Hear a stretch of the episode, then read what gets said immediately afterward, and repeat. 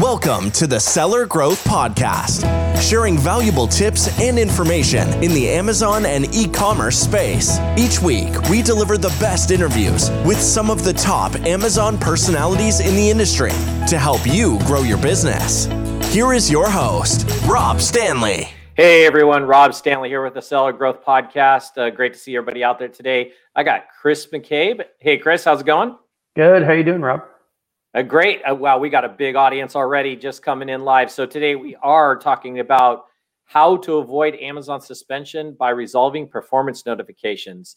And we will dive deep into this, but just real quick, Chris, just give everybody kind of a uh, just a high level if they are dealing with uh, performance notification. What's that kind of look like? What do they get like via email and yeah. should they avoid it or not avoid? You know, the messaging. Yeah. Take it serious the messaging that you see in Seller Central, you're signing in hopefully every day on a regular basis. You're going into your performance notifications, or you're looking at it as an email to the primary email associated with your account.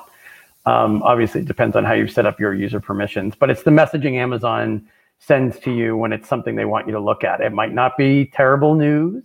Sometimes it is, sometimes it's not, but it might be relevant information that you need to use to make a decision, update your credit card Maybe they read your appeal for an ASIN that was suspended and they're telling you it's reinstated. So it's not always, you know, bad news, but it's always something that you need to stay on top of. It's not that common anymore for me to talk to sellers who say, where are my, my notifications? Where do I see that? I don't know where that is. I mean, maybe some new people, but most people know that they're there and they know they need to read them as they come in. Yeah, that's that's a great kind of start just to get get everybody going. So uh, once again, Rob Stanley with Cell Growth Podcast, also Chief Marketing Officer for Accrueme. Welcome everybody to the podcast. I got Chris McCabe, and we're talking about suspension, Amazon suspensions. And hey, real quick, everybody, uh, we're just getting people on. We are more than happy to take any questions. Post those questions down in the section, and Chris will definitely answer them. And uh, we're going to keep going though. We got lots of information to cover here. So, Chris, what there a lot of brands when they get like these suspensions what are some of the mistakes they make when they get them? I mean other than avoiding them and not you know right. paying attention to them and some people do avoid them because they simply don't know how to respond and they contact amazon on some basic rudimentary level. They get some support rep or maybe if they know enough to count, contact account help they ask them but they get a general answer they get a non-answer and then they're just stuck and they don't know what to do. So there are some people that make a conscious decision not to answer them. But of course, we recommend countering them the right way with the right information. So the first thing you have to figure out is why are they sending me this? Is it a what is it? Is it a policy violation warning? Are they taking a listing away? What are the actions expected? Are they asking me for a plan of action or are they not? You'd be surprised how many sellers don't read the entire message and they'll come to me and show it to me and say, Amazon wants a plan of action. And I'll look through it and I'll say, no, they don't. That this doesn't even say that. They, want an invoice. They want you to prove authenticity. I mean, I understand often they do ask for a plan of action, but don't just like race through reading these things. Look at exactly what they're asking you for and within what time frame. So is there a deadline associated with it? Whenever you're in doubt about this stuff, contact account help to clarify it. Sometimes that's hit or miss. I understand sometimes you get a, a rep who doesn't know what they're talking about and they send you down the wrong road. Other times you might get somebody who can clarify it for you. It's worth the phone call. But read the message all the way through, figure out what they're asking you for, figure out why they might be warning you for, let's say, an ASIN attracted buyer complaints. What kind of buyer complaints, right? Go to voice of the customer, go to your return reasons, look at some product reviews. So if you're a brand who's getting hit with some of these things and they seem like they're out of left field, get as close to the target as possible before you even think of writing something that would constitute an appeal. Absolutely, absolutely. That that's great info. Look at we got questions coming in already, so we're going to hit one of these questions right now. Uh, yeah. Uh, again, I got Chris McCabe. We're talking about Amazon suspensions and how to avoid them. This is a huge topic. I see it all the time in all the Facebook groups. Uh, ben just sent in a question. Let's uh, go right to it. So here we go. Let me read that to you. Yep. If someone only sells in U.S. but their linked account ability to sell in uh, Canada and Mexico have been suspended for months, how difficult is it to reinstate those accounts? Great question, Ben. Keep them coming. Right. No, no quick answer in terms of difficulty. Difficulty depends on the details. I would have to know why those accounts were suspended in the first place. Usually, there's an original account suspension that you can trace everything back to, and you can say, "My my Canada and Mexico were suspended because of relations to XYZ account," or once again, you can press account help for those details and say, "What account am I related to?" They might give you three letters. They might give you the first letter and the last letter. They know they have to give you something, so keep at it and make sure you get that information before you even decide how difficult it might be.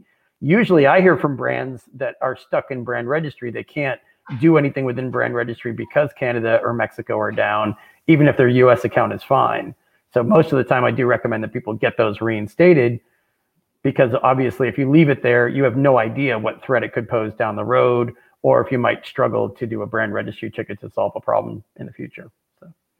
Yeah, that's perfect. Uh, wow, th- we're getting quite a few viewers here. So, and hey, everybody, to, real quick. We, can I just throw ahead, one Chris. thing out there? I mean, the reason Absolutely. I thought this would be a good topic today is because resolving notifications as they come in, getting ASINs reinstated when they're suspended, that improves your risk score. That improves your account health to the point where an account suspension is farther and farther away from you and easier to avoid. That's why I wanted to talk about this today because these may seem insignificant individually.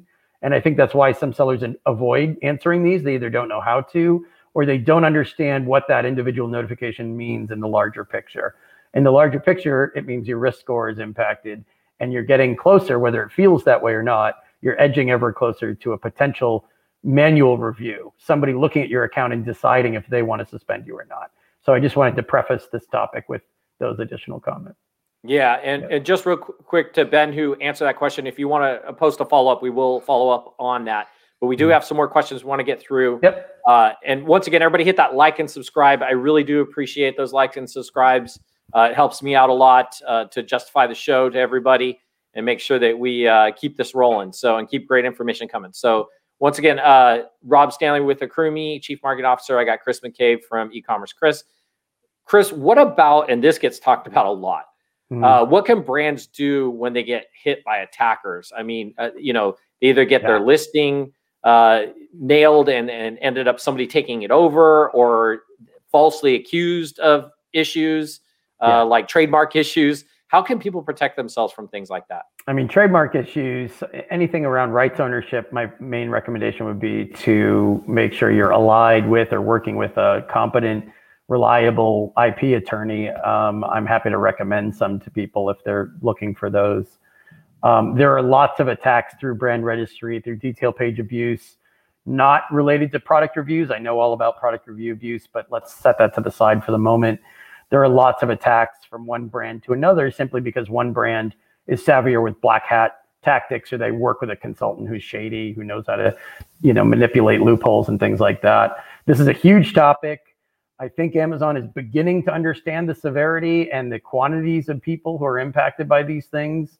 In 2020, they seem to react as though these were all one offs and edge cases. I think they now understand there are huge patterns of abuse that are being exploited. Um, there are Facebook groups devoted to them. There are pay in masterminds devoted to, you know, fraudster type tactics, shady, illicit tactics. And the brand abuse people understand that now at Amazon. But the problem is they're still catching up. Um, they've dedicated more people to resolving some of these things, but they're still kind of doing them one at a time. They're not addressing it in a consistent, thorough, comprehensive manner.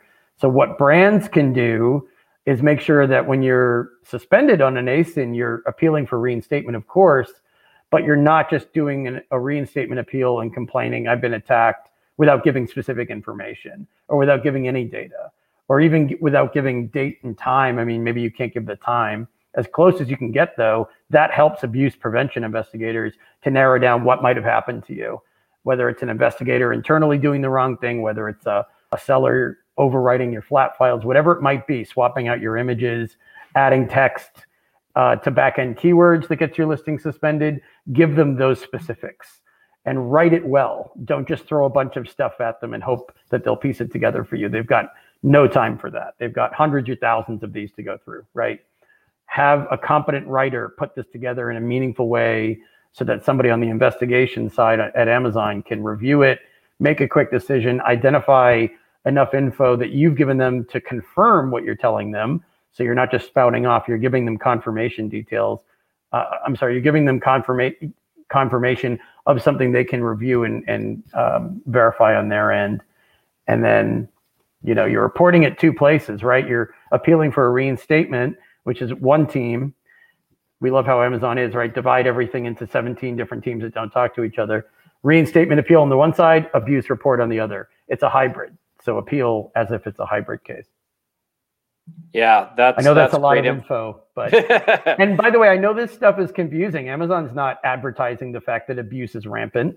They're not going to, you know, make it easy for you to identify these teams and say, "Oh, here's the email queue. Just send your complaint there or send your reinstatement here." It's not like that anymore, you know.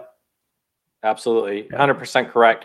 So, uh, yeah, everybody. Uh, again, I got Chris McCabe. We're talking about how to avoid Amazon suspension. Huge topic. And uh, we we have another great question coming up, and keep those questions coming. We are getting some great questions coming in. We'll try to answer them as they come in. And again, hit that like and subscribe. We do appreciate it. So, Chris, real quick, uh, sometimes it fails when you do report it, like you don't hear back. Now, hang on a second. Don't answer that yet because we've got to take a quick break for our sponsor, Accrueme. Hang on one second. This content is brought to you by Accrueme, the business friendly funding solution for Amazon sellers. If you're a profitable Amazon seller looking for capital to grow your profits, click the link around this video or visit accrueme.com for a no risk funding estimate in less than three minutes. Yeah, so welcome back to the show. Uh, once again, I'm Rob Stanley, Chief Market Officer for Accrueme. I got Chris McCabe on. We're talking about how to avoid Amazon suspension. And before we went to the break, I had a question for Chris. And I know people run into this they report the abuse or the issue going on and they just don't hear back. It's like it went into oblivion. What should they do at that point? And sadly, even if you report it the right way these days, often you don't hear back. Doesn't mean you should give up. It just means you have to try again or send it, you know, someplace else, or treat it like an escalation, the same you would an account reinstatement, right? If you were suspended and you appealed and they didn't answer, um, you can't just expect to open a seller support ticket I don't care if they tell you that that's the way to do it. You can't expect that to go anywhere. You can't expect almost anything to go anywhere with support, generally speaking. Abuse reporting, even if they tell you they sent it to the right place, the reason you're not hearing back is because they either told you that and they didn't, or they did send it to the right place, but it was just dumped into some email queue or transfer queue. And quite honestly, a lot of contacts that are emailed in um, are are also sitting in a queue that's being ignored, right? We talk to suspended sellers all the time. I haven't received a response. I contacted seller performance. I did what they told me. I hit the appeal button. Unfortunately, you can contact Amazon a variety of ways still in this day and age, and still it gets transferred, tagged to somebody, dumped into a queue, and it might even be assigned to a specific person, it, depending on the abuse report that you put together. Um, what if that person's not around this week? What if they're not around next week? Imagine an ancient ticketing system where some of these contacts are tagged to a person and not a team, and they are left there to die. Well, that means you can't wait. You can't just assume that person, as soon as they come back in Monday morning, two weeks from now, is going to read that and respond to you. They probably have a mountain of these when they come back. Maybe they didn't go on vacation. Maybe they've been there the whole time, but they're buried under a mountain of these tags or transfers that have been sent over to them, especially if they're manager level or a senior or a lead investigator. So you have to understand first which abuse reporting queues you're sending things to. Make sure you're sending abuse reports to the right team, to the right queue. Don't complain about brand abuse to the reviews abuse guys. Don't complain about reviews abuse to the brand abuse guys. It would seem easy to you and me to have them just transfer it over to that team. You would think they're, you know, on Zooms with those guys all the time, having lunch with them in normal times, whatever. It's not like that at Amazon. Amazon hasn't had the time or the incentive or really uh, the dedicated resources to organize this stuff where they can consistently manage enforcement in a competent way or in the proper way. It's up to you, unfortunately, without a lot of visibility into how these teams work, they consider it your responsibility to figure this stuff out, your responsibility to know how to write these up, and your responsibility to know where abuse reports need to go outside of support. I mean, if you talk to an Amazonian, a lot of times they'll say, Yup, open a case with seller support. If you have an account manager, They'll say open an SAS ticket, right? The way you're supposed to if you're a managed account, uh, or you have your strategic account manager do it. Same concept. Where that ticket goes, when it's processed, whether or not an expert level person is reviewing it, God only knows. So it's up to you to keep applying the pressure. Yeah. Yeah. So you, you covered a lot of ways on kind of what not to do and a few on how what yeah. to do. But let's go into a little bit more and I'll give you kind of an example. Mm-hmm. So we hear a lot of times people they get they get this notification about an issue on you know uh, the suspension mm-hmm. then they go out to a group or they go somewhere on the web and they find yep. these forms that people have written mm-hmm. and let's let's talk about that chris because i i feel eh, from eh, you know hearing actually probably from more talking from you there yeah. it is certain ways to do to appeal yeah. and there's certain ways not to appeal and and others are effective and we're not saying that maybe people haven't used the form and, and actually got the appeal to go through. But that's mm-hmm. not the not going to give you the best chance. So right. what ways are working for some of these sellers to go back and appeal some of these suspensions? And once again, everybody, uh, keep those comments coming. Uh, Chris is going to answer this. And you have any uh, questions you want to ask, please ask them. Hit that like and subscribe. Go ahead, Chris. Mm-hmm.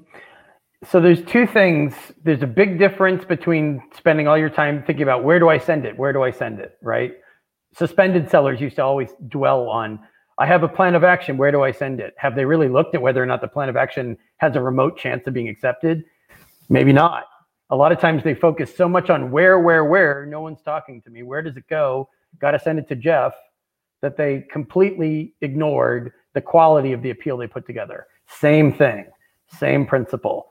Even more so, I would say, with abuse reporting. Because if it's a low quality, bad writing, poorly put together, confusing, you're all over the place, it's disorganized, forget it. The odds that they read it, the odds that they care are infinitesimal. There's you you've wasted all the time you put into it. So think about what you're sending them, how long it is. Is it organized? Are you giving them data? Are you just complaining? Are you saying we've been attacked a million times by the same guy? Why aren't you taking this guy out? Are you giving them lots of editorializing, a lot of conjecture, a lot of casual observation? I can tell you definitively, they don't care about any of that. If you complain the right way to a higher up and they kick it down and delegate it to somebody on the teams I used to work on, yeah, they got it from upstairs. So then they care. If it doesn't get to that point, you're giving them permission and an opportunity to ignore you. And if you spent half an afternoon putting this stuff together, why are you wasting that time? You don't want to waste it. You could take a lot of the raw data that you put into that poorly written abuse report reformulate it, reshape it, write it up the right way, and then you can worry about where it goes. I'm fine with that. But until you've got something that's gold, again, same thing with a plan of action for account reinstatement. Stop worrying about where, how many places you can send it until you know you've got something that's 100% solid that's ready to go in. I think it's a seller psychology piece. I mean, we've talked about a lot of different seller psychology stuff on my podcast, but sellers talk themselves into thinking that they're done with the work, the written work, prematurely, and then they have to focus most of their time on where to go. You know, I hear this from a lot of people all the time. Where do I send this? Because I just need somebody to see it. I just need somebody to review it. But then when I look at it, I start immediately identifying weaknesses. And weaknesses, just to wrap this point up, anything weak in your appeal, whether it's an abuse report or an escalation for account reinstatement, you're giving them an opportunity, you're giving them an excuse to ignore you. You're giving them an opportunity to save time, skip you. They still get credit for an investigation. They still get credit for the time they spent on you. But instead of 10 minutes of thorough review, they gave you two minutes or they gave you 60 seconds. And the reason they justify giving you short shrift is because of the quality of the material you sent them. That's not the case every time because I've been contacted by some sellers who had great stuff. I looked at it. I, w- I looked at it with a skeptical eye. I think it was well written, good good info, well put together, and Amazon simply ignored it. But they have the basis to escalate that somewhere else, whereas somebody who slapped something together does not have that. Yeah, that that's some great information, Chris. And and Perfect. I mean, we got mm-hmm. a couple questions coming in right now that are uh, some great questions. So, just everybody, once again, Rob Stanley, I'm Chief Market Officer for Accrueme, and I got Chris McCabe on. We're talking about how to avoid Amazon suspensions. Huge topic. probably this, you know, there's going to be a ton of questions coming in. We're getting some already. Hang tight, real quick, Chris. Uh, mm-hmm. We will answer that question in just a second. But Chris, you heard the term "it takes money to it, it takes money to make money"? You've heard that term before, right? For yeah, you should definitely invest in preventing these types of things instead of investing the money once you're already suspended. exactly. Yeah. Well, in, in this ahead. case, in this case, it takes mm-hmm. money to make money. Everybody should take a quick look at accrueme.com. Check out our three minute instant funding form. Absolutely no uh, no interest or zero interest, no monthly payments. Hang tight. Let me uh, throw you a spot here. All sellers are looking to grow their business. Why not take advantage of the accrueme.com grow now and pay later option? Accrueme is not a bank. They truly only win when you win with growth capital funding. What are you waiting for? Head on over to accrueme.com now. Be sure to mention the podcast. Yeah. So once again, welcome back to the Seller Growth Podcast. I'm Rob Stanley, Chief Market Officer. And if you do head over there, please do mention the podcast. We really do appreciate that. Let's hit those questions, Chris. We got them coming in, yep. and actually a couple more came in while we were there. So let me put this up on the screen. So, Chris, in your opinion, is Amazon doing a better or worse job in dealing with seller issues before deciding to suspend them? Excellent Good question. question. Yeah, great question because in some ways they're better and in other ways they're worse. The messaging quality, let's start with the worst and then we'll end on a happy note. How about that? um, the messaging quality has been trending downward for years. It's more murky, more generic, more copy paste than it's ever been. Um, so, in terms of responding to your appeals, whether they're ASIN level or if you're countering a policy violation, if you don't think you were violating a policy, for example, and you appeal that, um, you know they're they're doing a, a bad job in managing those responses because those are important. They could keep you from being suspended, so they should be taking those seriously. They're doing a better job at, at alerting you to a problem, uh, whether it's a phone call from account health or messaging from account health, indicating that hey, you got to get your act together. There's something wrong. There are buyers complaining about the same thing over and over. Um, there's something going wrong with your metrics, your order fulfillment, whatever it is. They're doing a much better job at giving you a heads up before they take the action. It's less of a lightning strike nowadays um, for a suspension. We still hear from sellers who say this came out of nowhere. We don't know what they're talking about. We don't know what this is for. But we don't hear that as often as we did maybe in 2018, 2019. Um, they're, they're better at giving you a heads up that something could be coming and giving you at least 72 hours to prepare a plan of action or to, to prepare for a possible account review and account suspension the messaging is not so hot, and they need to do a better job at uh, communicating and corresponding with sellers about the suspension process itself. Yeah. And uh, so, so, kind of following up to that, and I have another question that came in, uh, but following up to that, Chris. So, once you've done the appeal, how do you find out the results? I remember in the past it used mm-hmm. to be bink, oh, your account's working again, or you know, yeah. you're able to send messaging or whatever it was you know it, it, was like all of a sudden it just started working and you never got anything that said hey you know we've resolved it or hey thank you so how do you kind of find out like whether it's been resolved or you're been reapproved again or whatever you want to call it? Yeah your appeal's been accepted for reinstatement. Yeah. in the past if you go back a couple of years you always got a notification. It was rare that we heard people say i've been reinstated but nobody told me. Now it's common. That's another problem is just the silence. You see things happening on, in Seller Central, you see things happening on your account. There's no notification indicating that you've been reinstated on a lot of these ASINs or on an account level sometimes. Most of the time, people still get a, a notification saying you've been reinstated. Um, but you're right, that does happen where people will just say, I, I got reinstated. I'm I'm not deactivated anymore. I'm back to work and I don't know what happened. And we're just like, great, um, you can always follow up with account health if you want to call in and say, what's going on? Did this get accepted? Um, a lot of the clients and sellers we have just kind of go back to work and they're like, I've been reinstated.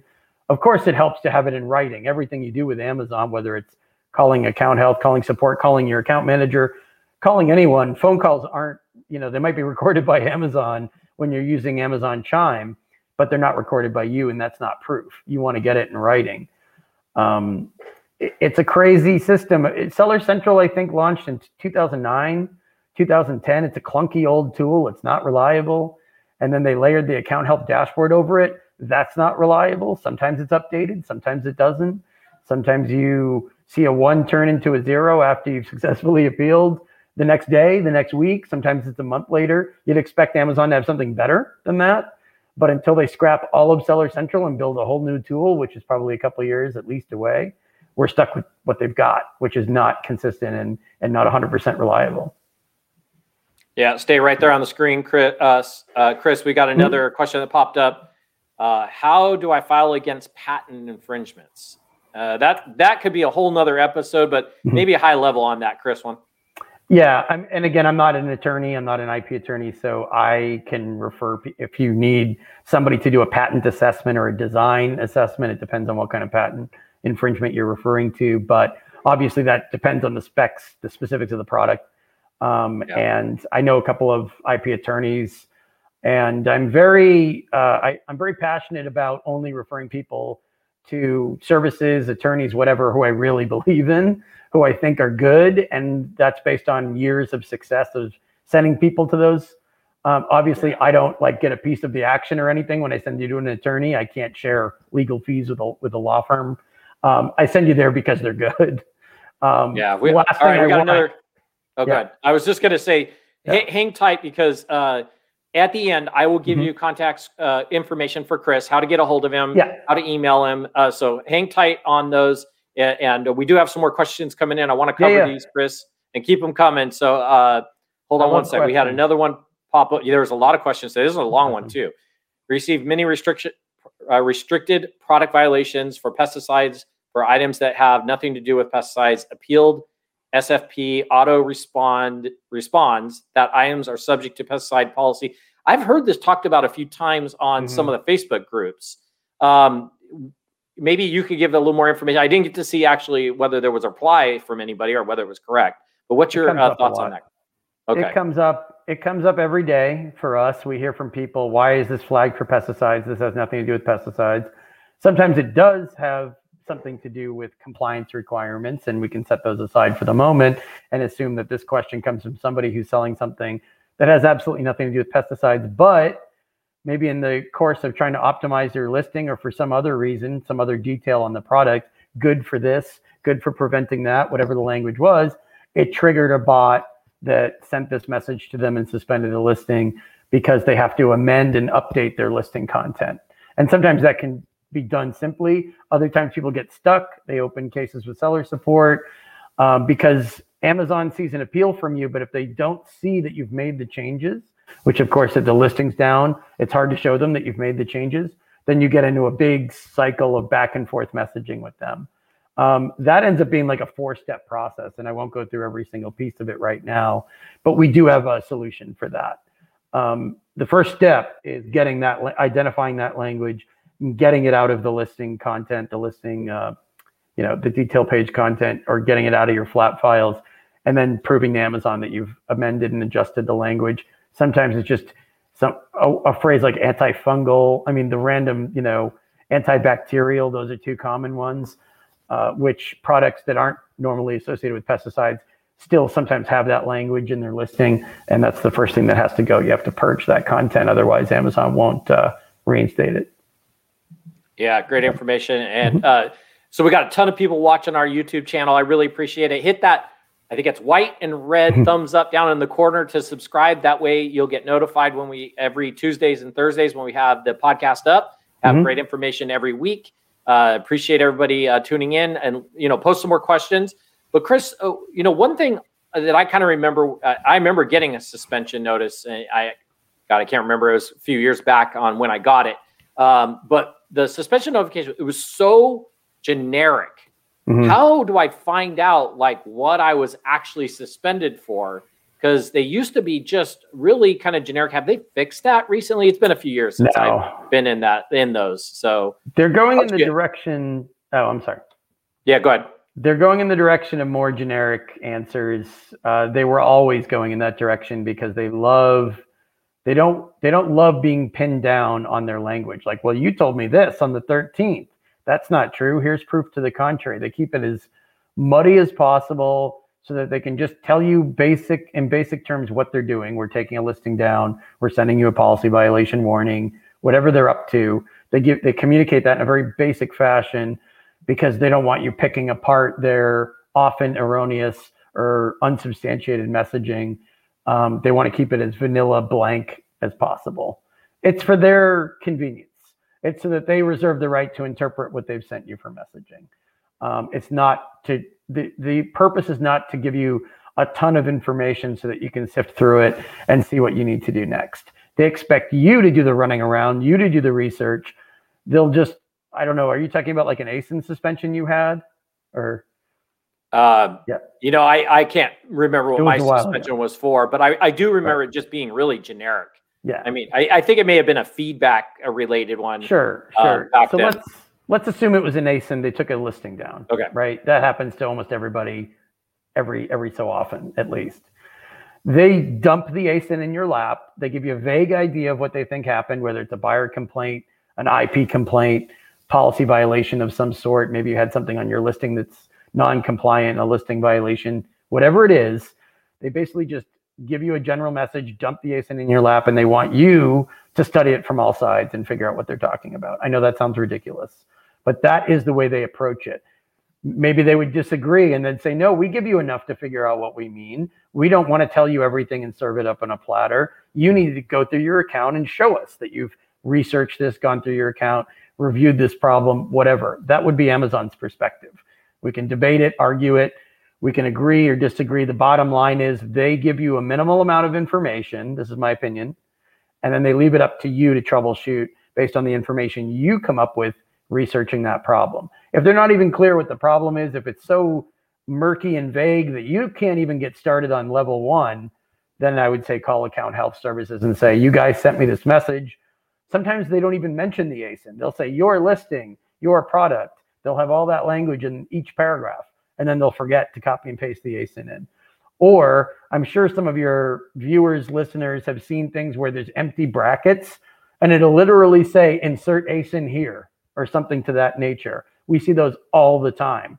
The investigator was so sloppy, so unprofessional, or maybe some of these messages were even automated and it misfired that there's empty brackets. They don't even tell you the listing. So they pounds into your head the idea that something's wrong and you got to fix it and they can't even get it right to give you the ASIN. I mean, it's really embarrassing how some of these things go out.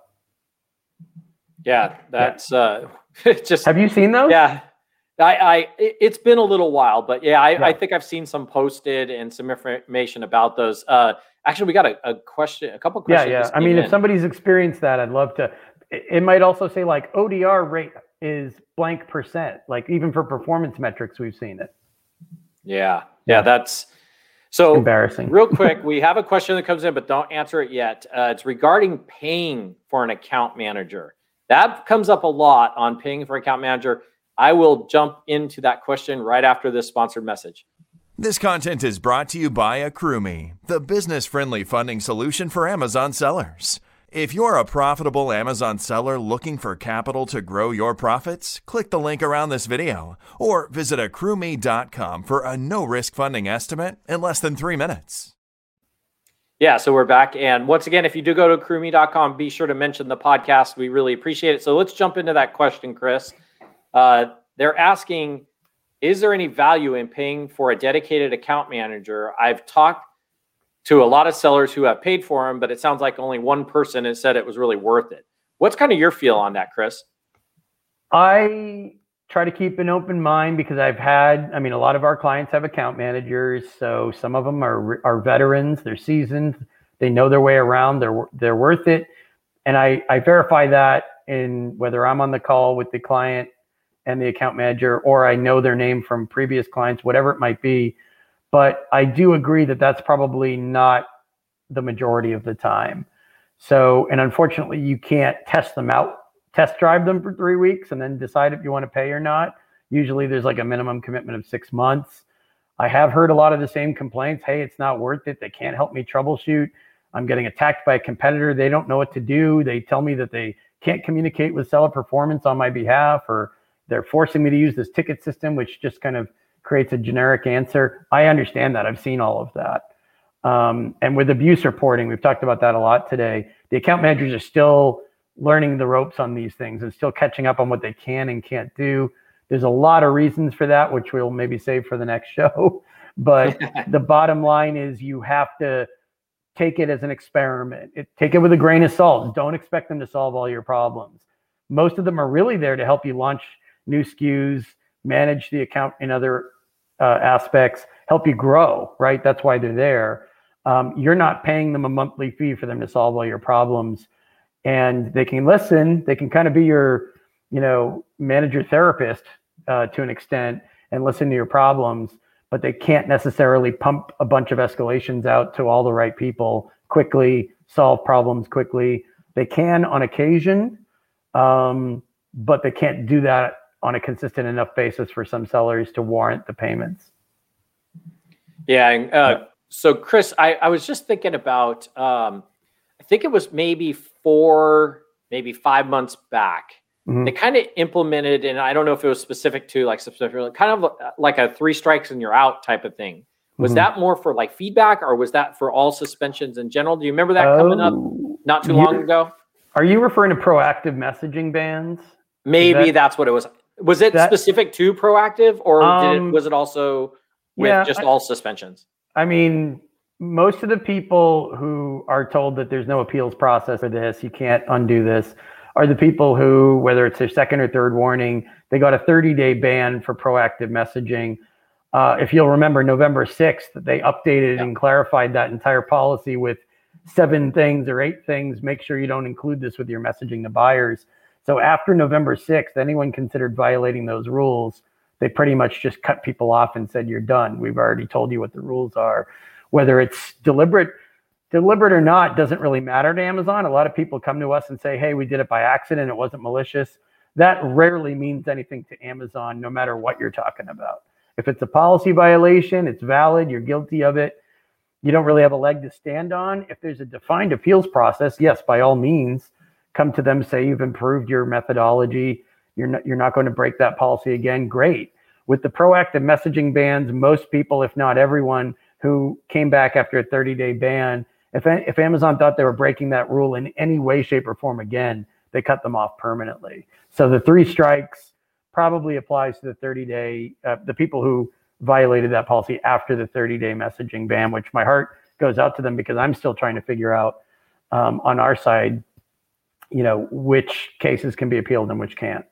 Um, there's no three strikes and you're out with account suspensions. With a, with reviews abuse, I would argue there's two strikes and you're out. If you're caught doing that again, you're permanently banned in a lot of cases. Yeah, yeah, yeah that's uh, so. Yeah, everybody, uh, get those last couple questions in.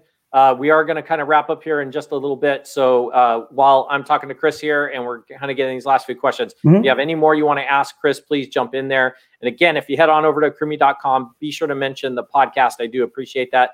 So, Chris, uh, give me kind of, I know this is a tough one, but yep. give me kind of I like the top, uh, give me kind of the top couple of reasons uh, people come to you on on issues they're having. What was the issue? Like, was it? We talked about the pesticides. We talked yep. about uh, being banned uh, for maybe uh, I don't know, maybe imaging. Could be titles. Mm-hmm. Could be uh, trademark. Listing give me kind of just those. Yeah, give me those yeah. couple top ones that you see the most, and maybe let's also throw out like a proactive. How can people go check those now to fix them so they maybe don't get in trouble? match what you're doing. I'll just say listing violations and then go into some detail because there's a ton of listing violations that Amazon's enforcing more now than they ever have. Clearly, they're you know finally taking this seriously and cleaning up the catalog. But unfortunately, sellers year over year always look at other sellers and just copy what they're doing and assume it's allowed because they see it live on the site.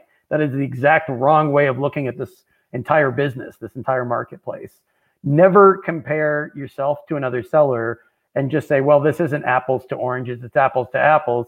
He or she is selling the same thing as me, and I'm going to do the same thing they're doing. That's the exact wrong way to look at this. Compare what you're doing against the policy pages. We know that there's people breaking the rules all the time. Just because Amazon doesn't stop you from doing something on the way in doesn't mean it's allowed. Just because you see other sellers doing it doesn't mean you're safe to assume you can do it too. This is the number one mistake we see with listing violations. We still see people using all caps on their detail pages. Uh, basic, basic style guide violations. We see basic violations in ASIN variations too. And most of the time we start interacting with the seller room, we see all their warnings. Some of them have six warnings, five warnings, detail pages corrected. Here are the ASINs. Here's what you're doing wrong. The first words out of their mouths to us are, we know we're doing it right, and this is an Amazon bot. This is an Amazon mistake. Their assumption is that they were doing it right.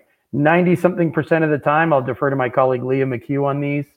90 um, something percent of the time, they're doing them wrong. They're assuming they're doing it right because they see another seller doing it wrong too. And they think two wrongs make a right, which I'm pretty sure you have to spend money to make money, like you said. I'm pretty sure two wrongs don't make a right. Um, yeah, you're absolutely correct. That's one of the worst listing assumptions that we see. And I guess I'm shocked that in 2021, I still see people, well, this guy's doing it. Why can't I do it? That's not the right way to look at Amazon. Absolutely. Yeah. All right. Well, uh, I've got one last question for you before cool. we wrap things up. Uh, so, how do sellers misunderstand the reinstatement escalation process? And uh, maybe just uh, that could kind of be a long question, but maybe just. Um, uh, I got a short answer. All right, go for it. so, and there's good news here because a lot of people over the years mistakenly or erroneously thought it was a big deal to send something to Jeff at Amazon, which would get you to executive seller relations. I would say most sellers, the majority of sellers, probably that's the only way they knew to escalate. Um, partially, you know, my fault for bringing that up over the years. Um, Jeff's leaving pretty soon, guys. If you send it to Jeff at Amazon, it's going to go to Jeff Smith, and he doesn't want to hear your escalation, right? Jeff's on the way out. He's not going to be responsible for what goes into executive seller relations. So exactly. that's my little joke for today. There's different ways to escalate for different kinds of problems. There's different teams to escalate. Sometimes you have to escalate to a team that isn't the team that suspended you. A lot of people don't understand that nuance. They just keep going back to seller performance, keep going back, keep going back, keep calling account health, keep getting the same answers you lose the ability to escalate when you just you know drink that well dry before you even get to the escalation point because you're doing it wrong. So obviously my company me we used to work on the escalations ourselves when we were working there so we're an excellent place to start. Anyone who i mean AccrueMe we've done a couple things together so people who work with you guys obviously you want me to take a quick look at something before you escalate it happy to do it I can usually look pretty quickly and say, you're ready to escalate or you're not ready to escalate. Or you're ready, yeah. this is well written, but you're sending it to the wrong place. I know that's yeah. not the shortest of answers. Don't send the stuff to Jeff at Amazon and expect miracles. Everyone and their mother and grandmother and brother and sister have sent stuff to Jeff at Amazon. That's not a current viable escalation path. So absolutely, and that's yeah. a great segue. So once mm-hmm. again, I'm Rob Stanley, Chief Market Officer for AccrueMe. I got Chris McCabe, and we were talking about how to basically deal with Amazon suspensions and things mm-hmm. to avoid them. Uh, so if you if you missed anything on the podcast or you came in late uh, to the video or the podcast, you can head on over to accrueme.com and check out the podcast is over there. And here's the best part: Chris's email and his contact information are on that page over at accrueme.com. We've just implemented this like a week ago, Chris. Yeah. So we've got all your contact information over there and uh, including your email. So people can head on over to accrueme.com mm-hmm. and check out, uh, get Chris's information. Chris, I really appreciate you being on the Seller Growth Podcast, and uh, thanks for sharing all that great information. Yeah, thanks for having me. Appreciate it. Thanks for joining us this week on the Seller Growth Podcast. Special thanks to our sponsor, AccrueMe. If you are an Amazon seller looking for funding, be sure to visit accrueme.com and fill out the three minute instant funding form. Join us next week for more great tips to help you grow your business.